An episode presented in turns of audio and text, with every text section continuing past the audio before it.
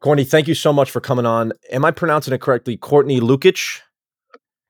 Oh, you got it on the first try. Nobody gets that. Nice. Court- Ever. Courtney Lukitsch, the CEO of Gotham PR, also the author of a new book coming out, Creating Significance. Why don't we just give you the floor, kind of explain about what you do?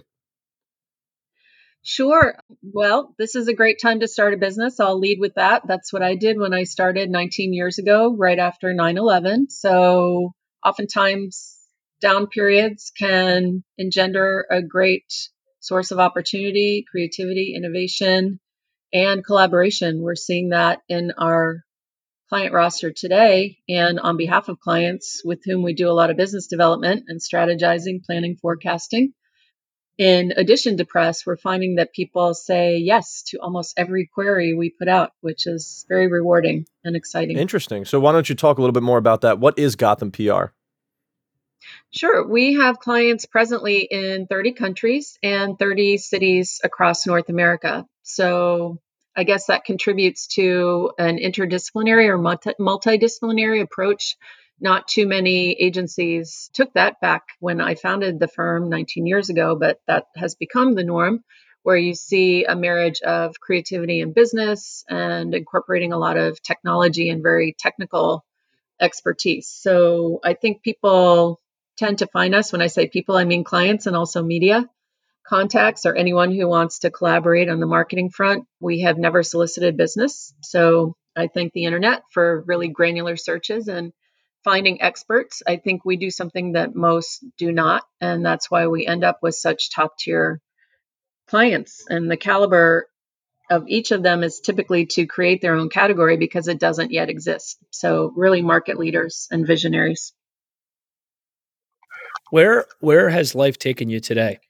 Well, when you say life, do you mean work life or do you mean personal life? Or where where are you where are you where are you located currently? Before we started recording, you had mentioned to us a couple of places you guys are plopped at. So yes. talk about well, your where your arms are spread out. In New York, our offices are presently on Park Avenue South near the Flatiron Building.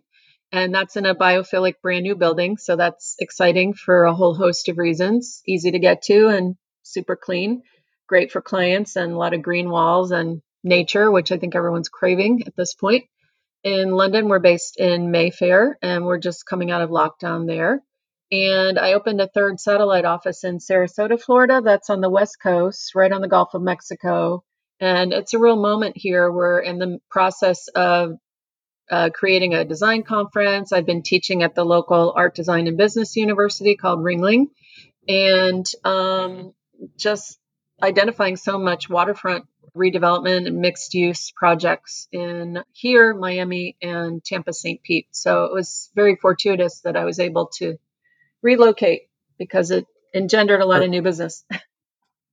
Are you in Sarasota currently right now Presently as we speak? I am. It is 85 degrees and sunny. Beautiful. So I I have family down there. My grandfather's lived in Sarasota for 30 years, so I've spent my whole life going to St. Armand yeah. Circle and Siesta Key Beach and yeah, whole nine yards. It's one of the most beautiful places. For the first time last week, and she was enchanted. You know, it's like going from black and white to Technicolor when you've been in a New York City apartment for a year and a half working. So I expect more clients to visit, and as a matter of fact, I'm setting up a lot of meetings on behalf of clients in Miami as we speak. Nice. Well, so as a CEO, what are and it's kind of a basic question, but what are some of the biggest challenges that you face as a, as an as an executive? I think time management would probably would be everybody's answer, but given the fact that I usually start at four or five in the morning, I just follow the sun essentially. So I start with the UK and Europe and progressively move to New York, end the day with Los Angeles and in the instance of working in China, as I referenced, we have clients on every continent. You know, it's sort of this limitless approach because they're essentially a day ahead. So I think no day is uh, like another. Last night, I just found out I'm flying back up to New York to help spearhead a, a merger and acquisition on behalf of a, a, young client. And so, really, I'm treated as counsel, almost like legal counsel, agent, manager in as much as I am a press agent. So I always say that press is like the ice skating fun part because my clients are also great. So it's not incredibly difficult mm-hmm. to get top tier coverage, but it's really building that programming and awareness around what each is doing and what what signifies, you know, a brand or a firm to make it press worthy. Absolutely. So it's more of a process. You know, I think people tend to think of publicity, and that's very different than strategic media relations and, and marketing. It's really a whole wheelhouse of capabilities. Yeah, that was a question I want. Do you guys work with a marketing firm, you know, work alongside, or you guys do the marketing as well? We do, and really not every client needs it, but we see potential, I think, where others don't. So certainly we factor it into our forecasting and our consulting.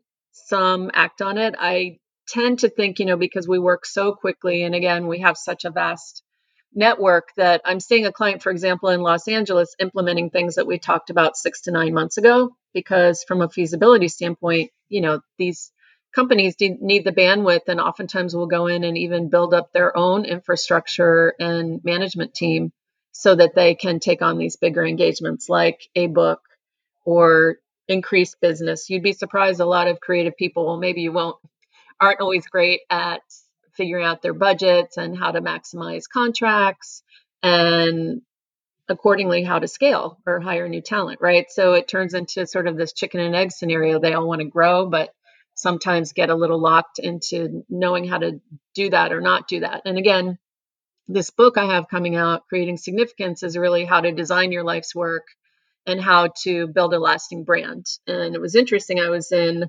Mexico City a few years ago and I met with this very top architect and you would recognize his work, but I won't mention his name here. And he said, Oh, we love your brand. And I, you know, I'd never thought as an agency of ourselves as a brand, but nearing the 20 year mark, we are because there's a aesthetic and sensibility line that I think runs throughout our client roster, and you can see that. Mm-hmm.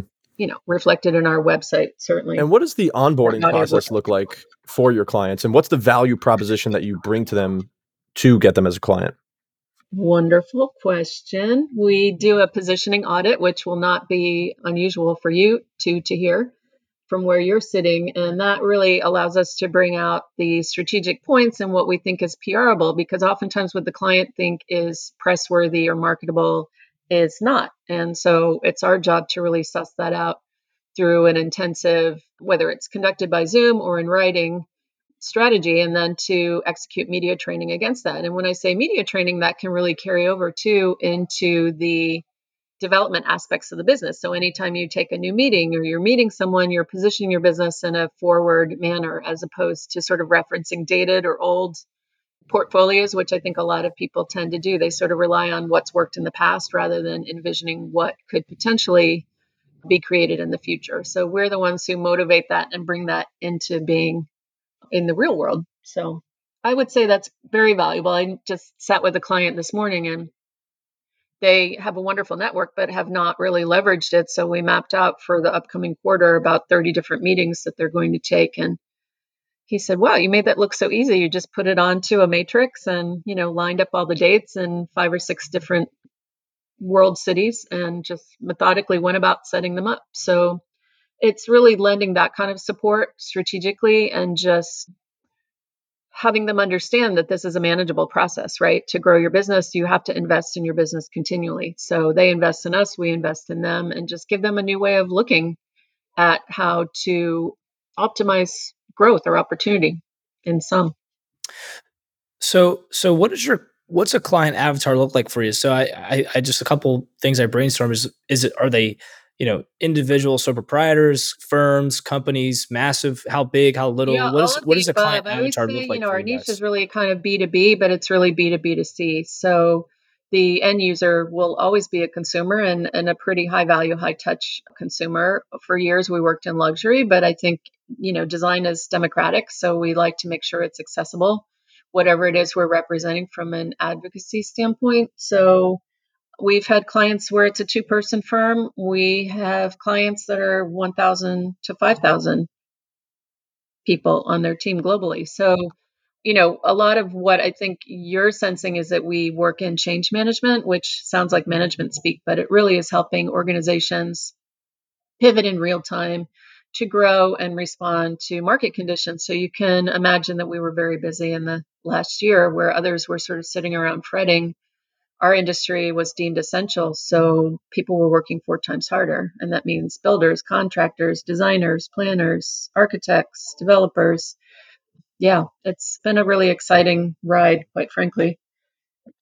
I'm sure there's a million things that you could give after this question, but could you give our listeners a example of a relationship and a situation on and how you operate and how you're providing value in the marketplace like just a like a real life example on some of the work well this is a it's a great snapshot because this happened just yesterday afternoon. I had a client call me up and again this is a scenario where we are regarded as agent manager um, really growth agent for this company. And she said you know i really i need you in new york. And of course you know i'm keeping a schedule in multiple cities now not least of which on zoom and on podcasts with you. And i said are you sure you really need me there? Because sometimes clients think that i need to be in the room. And she said you know i'm not walking in there alone. And granted she has people on her team but she didn't deem them uh, probably appropriate for what needs to happen with this very high level negotiation. So, of course, I said yes. And fast forward to setting up a lot of meetings and press and podcasts and broadcasts around that particular period of time that I'll be in New York. And it was time sensitive. Again, I question, you know, do you really want to take on this potential merger or partnership at this time? Would you not perhaps want to wait until the new year? And of course, with the New York sense of urgency, it's sort of now or never, right? So that's a, a real life example of a kind of urgent scenario. And, and likewise, this was a client who we also helped with a major legal case that will soon be published in industry and national press. And that's probably two or three years in the making. So the, the level of counsel goes very high, and the stakes can actually be quite sensitive. Mm-hmm. So and spe- it's a little different than sort of just calling up page six and saying, "Hey, write about my client," and which you know sometimes we do, and it's fun. You know what I mean? But that's a little different. Speaking of real world examples, are, have there any been? I'm not going to ask you to name names, obviously, but have there been mm-hmm. any really bad? experiences that have you know a company's done something bad and you guys it's up to you to create a strategy to how to release that to the public like good crisis communications Sure, absolutely. Yeah, it happens. I mean, it can be anything from a construction mishap to a, you know, a, a celebrity client who may or may not show up in appropriate manner to an important media appointment to you know rescheduling at the last minute i don't typically like to clean up after other agencies but sometimes people hire us because they've burned through two or three that just you know, again, due to their mismanagement, they have not handled appropriately. And so they need really a coach. And so I'm doing high level coaching in addition to, you know, helping them run their business. So hopefully that answers the question. But yes, it's almost on a daily basis. It's kind of like stay out of your own way and, you know, being the voice of reason with people who sometimes get emotional or they just don't necessarily see it's like a chess match. They don't see the optimal outcome of what certain behaviors could engender. So we're here to say, hey, you know, have you thought about this? Have you thought about that? Mm-hmm. And yeah, ideally troubleshoot a solution. It's kind of like being able to see a problem before it happens and to stand in the middle of the road as a roadblock saying, hey, take this turn instead of that yep. turn. So, yeah, no, that's really cool. And from a logistics standpoint, you feel free to not answer this at all. How do you guys go about getting compensated? Like, how does the compensation structure work when you're going into contract with some of these firms? On retainer. So I always liken it to a law office where we have billable hours. So, like you, every 15 minutes, I'm doing something that is actionable on behalf of a client for many hours a day. And so we're able to reflect that in reporting. I mean, obviously, many tasks take longer than 15 minutes, but you get the idea, right? Or we can structure it as a project. For example, we have a client presently participating in the Venice Biennale that's in Italy. It takes place annually. And she will be opening a new entity in London. And so we crafted a campaign around that that will last probably three to six months. But oftentimes they expand beyond that. But because we work quickly, we have a major artist who's exhibiting at the Metropolitan Museum of Art. He actually has an exhibit opening in the Hamptons this weekend. And he came to us saying, Hey, I want some really cool brand partnerships. I don't need to just be in galleries or museums. So put me in front of you know your your contacts and let's see what we can create. And it's been really quite amazing within 90 days what we've been able to accomplish. Granted he is a major major talent and a stone cold genius so that helps creatively to put that out there. But what i thought was so great and humble about him was he said well do you really think i'm ready for this level of exposure and attention? And I said, Well, yeah, I'm pretty sure. like a blue chip artist, you have devoted your entire life and career to the creative arts. So it's really rewarding to see someone like that succeed.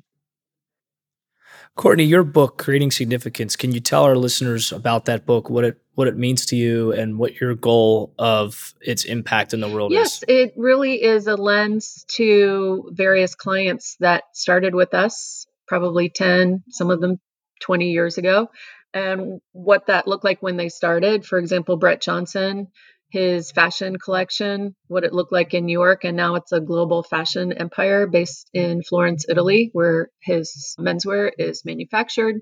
So, looking at the life cycle of where they were to where they are. So, many young businesses or even established legacy businesses that we help through succession planning and to bring a younger generation of talent to the forefront as others were retiring or moving on.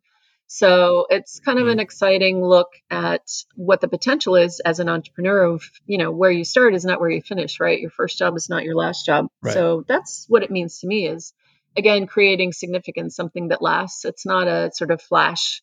It's a sustained success. And I think that that is probably meaningful to again a Gen Z and millennial audience in a way that may not have resonated with with other readers but it's certainly open to anybody who wants to read it who's interested in starting even a second or third career of which there are many people mm. gen x and otherwise to to go off that what what are some mistakes you see young celebrities athletes business owners entrepreneurs like what do you see what are some of the biggest mistakes you see these these younger successful people from a PR standpoint uh, make? Overconfidence, and I don't know if I need to define that, but that's assuming that you have the answers to everything and and end up being reactive rather than proactive, and not admitting if you don't know something, so that someone who is an actual expert could counsel you, or just outright not taking counsel or direction. So experts are an expert for a reason, right? So that's why my my mantra this year is hashtag hire an expert. Hmm. Surround yourself with experts. yeah, I like that though. I like the this like I like that you went into the overconfidence aspect because I do believe confidence is a huge aspect in being successful in terms of yes. being confident in your work ethic. But at the same time, the best people understand that they're not the smartest people in the room and they surround themselves and leverage a network of people that are much smarter than they are. Like take Elon Musk for example. I'm sure he's not the smartest dude in the world, but he surrounds himself with the smartest people in the world. And, you know, That's he's right. the one with asking the vision. questions.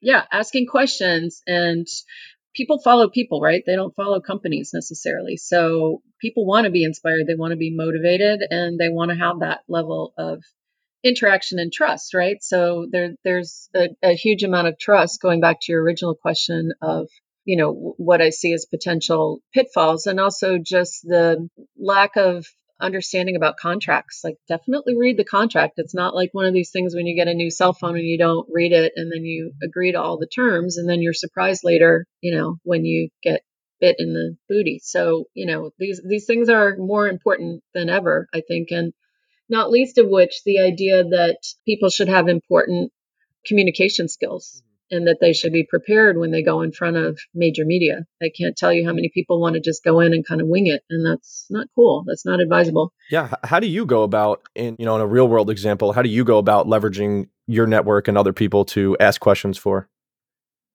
I like to prepare in advance. I think, for example, LinkedIn is a wonderful platform for C level, but also, you know, emerging management talent. And again, I don't like to make introductions unless I really think it's going to be a match made in heaven. For example, I will be referring people to your podcast because you're asking excellent questions. We and appreciate that's typically that. the case. Uh-huh. Yeah. Everyone likes it when somebody does their homework. It's just a sign of respect, right? When you show up and you're prepared on time and and ready to engage. And this level of interactivity I think is really key. I taught a class recently to young entrepreneurs and I peppered them with questions and they just came alive because it's really different than being lectured to, right? So the professor, when we did the run through, was like, well, don't go too high level. And I did, in fact, give them an MBA level class and they loved it because when I was their age, I hated it when people talked down to me or didn't engage me on a high level, right? Yeah, no, absolutely. And we appreciate the kind words and the compliment. We we work hard at this and try to continuously get better. It's only been a Wow. year, but what is the what's the vision for you? What what vision do you have for Gotham PR? Where do you see this evolving to five years from now, ten years from now? Where do you see your world moving Well, to? it's a great question, and it's sort of always a, a work in progress. I mean, I, I definitely have had many offers to go in house or to sell or to merge. You know, those are all options, but it's it wouldn't maintain the same level of sort of continuity, right? But that's not necessarily a bad thing. So, yeah, I anticipate books, probably courses, maybe masterclass. A lot of people are really interested in our industry, but I think there are still, despite the huge number of people in PR and marketing, very few who do it at a highly credentialed level. Yeah, I'm not opposed to teaching. I think that that's really important. I've always had a really strong cultivation program for talent within.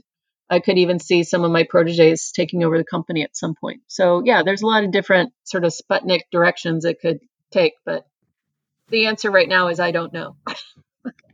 Yeah. Yeah, absolutely. No, I so the world that that that Tony and I live in professionally is is financial Yeah. advising. So in a, in a certain way, we're in a, a place of a world of service, a world of human being interaction, right? And I think I think sometimes the pushback that we get from people in our age bracket of you know mid twenties, early thirties, late twenties, whatever, right, is uh, at least, and I can empathize with the idea of like, okay, we've had computers and we've all this technology evolving you know where do humans have a role in all of this right? Like i think that th- there's a lot of young people that have a laptop and and a search an internet browser and think they can figure everything out on their own.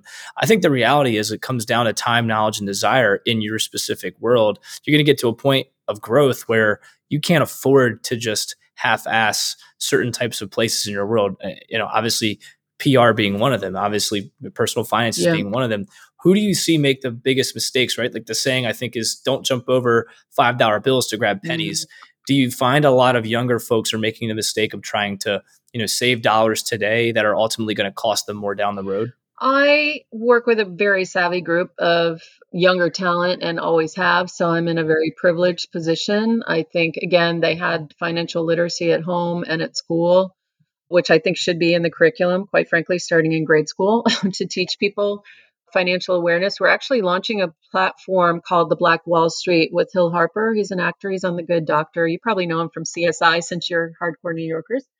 And that's launching actually around the 100th anniversary of the Tulsa massacre. If you know anything about that, the New York Times just did a, a wonderful interactive feature yesterday. Look it up. And so that really is targeted at non banked Americans and individuals who need to learn more, obviously from a young age. And that's anyone from grade school or teenage up through, you know, university and beyond. So I'm happy to connect you with him. But to your point, yeah, I see a lot of people just frivolously wasting money, and uh, you know, it's it's concerning because while the economy obviously is in a in a potentially exciting time because the government's you know engendering a lot of money flow let's put it politely we don't know that people are necessarily going to invest and use it responsibly so yeah i would always encourage any kind of financial literacy programs to come to the forefront and get more attention and i do Yeah. see that like kevin guess- hart and other people are you know getting in front of that as well which is great Shaq. and yeah and i guess i guess a way to maybe for me to ask the question Yeah. better too uh, that was that was cool feedback too but I, I i'm wondering if you face a disconnect sometimes with the younger generation in regard to working with them in your in your profession do you ever see there's just a lack of they think they can handle this yes, stuff alone that, do, you, that's do you run part into of that the overconfidence feedback I gave you. You know, people Yeah, show up, right. and again, you know, you have the benefit of growing up with branded everything, right? So there's there's a different perception, like, oh, I'm going to be a brand, and I'm going to come in here and sort of take over, and that it just doesn't work that way. I mean, I bootstrapped from the beginning, and you know, you can't teach somebody your network. You can't have somebody crawl inside your brain and know how it works and what the connectivity points are, but you can teach them the right way to be an effective communicator and a business person with integrity. And I do think I've done that. I mean, probably 100 or more people are all reaching VP status having started their careers with me and they're all under 30. So, Wow. you know, I tend to cultivate, yeah, I don't I don't bring anybody in who I don't think can go on to be a major talent because I'm investing in them while they're investing in my company. Yeah. So there tends to be a corollary there. Let's put it that way. And I want to flip the coin on Landon's question for young people like us and like, extremely young entrepreneurs in their low 20s, you know, when they're trying to, you know, advance and talk to someone that may be quote unquote out of their league, how can they go Mhm. about still bringing value in a non-annoying way, in a non like con- confrontational way and still being of value to a person that is established? Yeah, I think it's important to reach out. I mean, I answer every email, and even if I can't help them, I find somebody who can. And of course, you know, everybody wants to come in and work with my company in various locations, and there's only a certain number of people we can take on, right? But I refer them to other agencies if they haven't done thorough research or if they're as yet unaware of other opportunities because everyone in my industry knows each other. So we're constantly reading who's posting for jobs and where there's, you know, some exciting groundbreaking thing happening. I mean, I, I feel like there's room enough for everyone. So I always encourage people reach out to me, Courtney at GothamPR.com. I will answer your questions. And it's been my experience that people say yes more than they say no. So it really isn't an age thing. It's more like if you don't go for it, then you're not going to get an answer or an opportunity right Mhm. so don't don't be intimidated i guess would be my Yeah. feedback If you don't ask, the answer is always no. correct you know, so we are wrapping up around here. We're around the 30 minute mark. We'd like to be very conscious of your time here as well. This is called the Learn Lead podcast. So we do want to touch upon leadership a little bit. Is there a 30 second to a minute little snippet that you could give us based on you, what your thoughts around leadership and wrap us up here, please? Yes absolutely and this actually is a chapter from my book forthcoming called creating significance it's about lifelong learning and i think the the secret of success is really to keep evolving and upskilling and that's something i availed myself of during the extra time during lockdown was to attend every webinar interview Zoom invited conference, virtual, phygital, what have you, that I was able to, whether that was Fast Company Innovation, Inc. 5000, Lunch and Learns, you know, to just listening to podcasts like this one. So always, always be learning new skills, and that will put you in a great place, not only for your own edification and development, but obviously professionally. And that creates leadership, right? Because people want to come to people who they know are experts and can help lead them, if not lead outright. hmm That's a really great point. There's a book that I was reading, and it basically talks about there's only really two paths to go in life. It's rather the path of mediocrity or the path of mastery.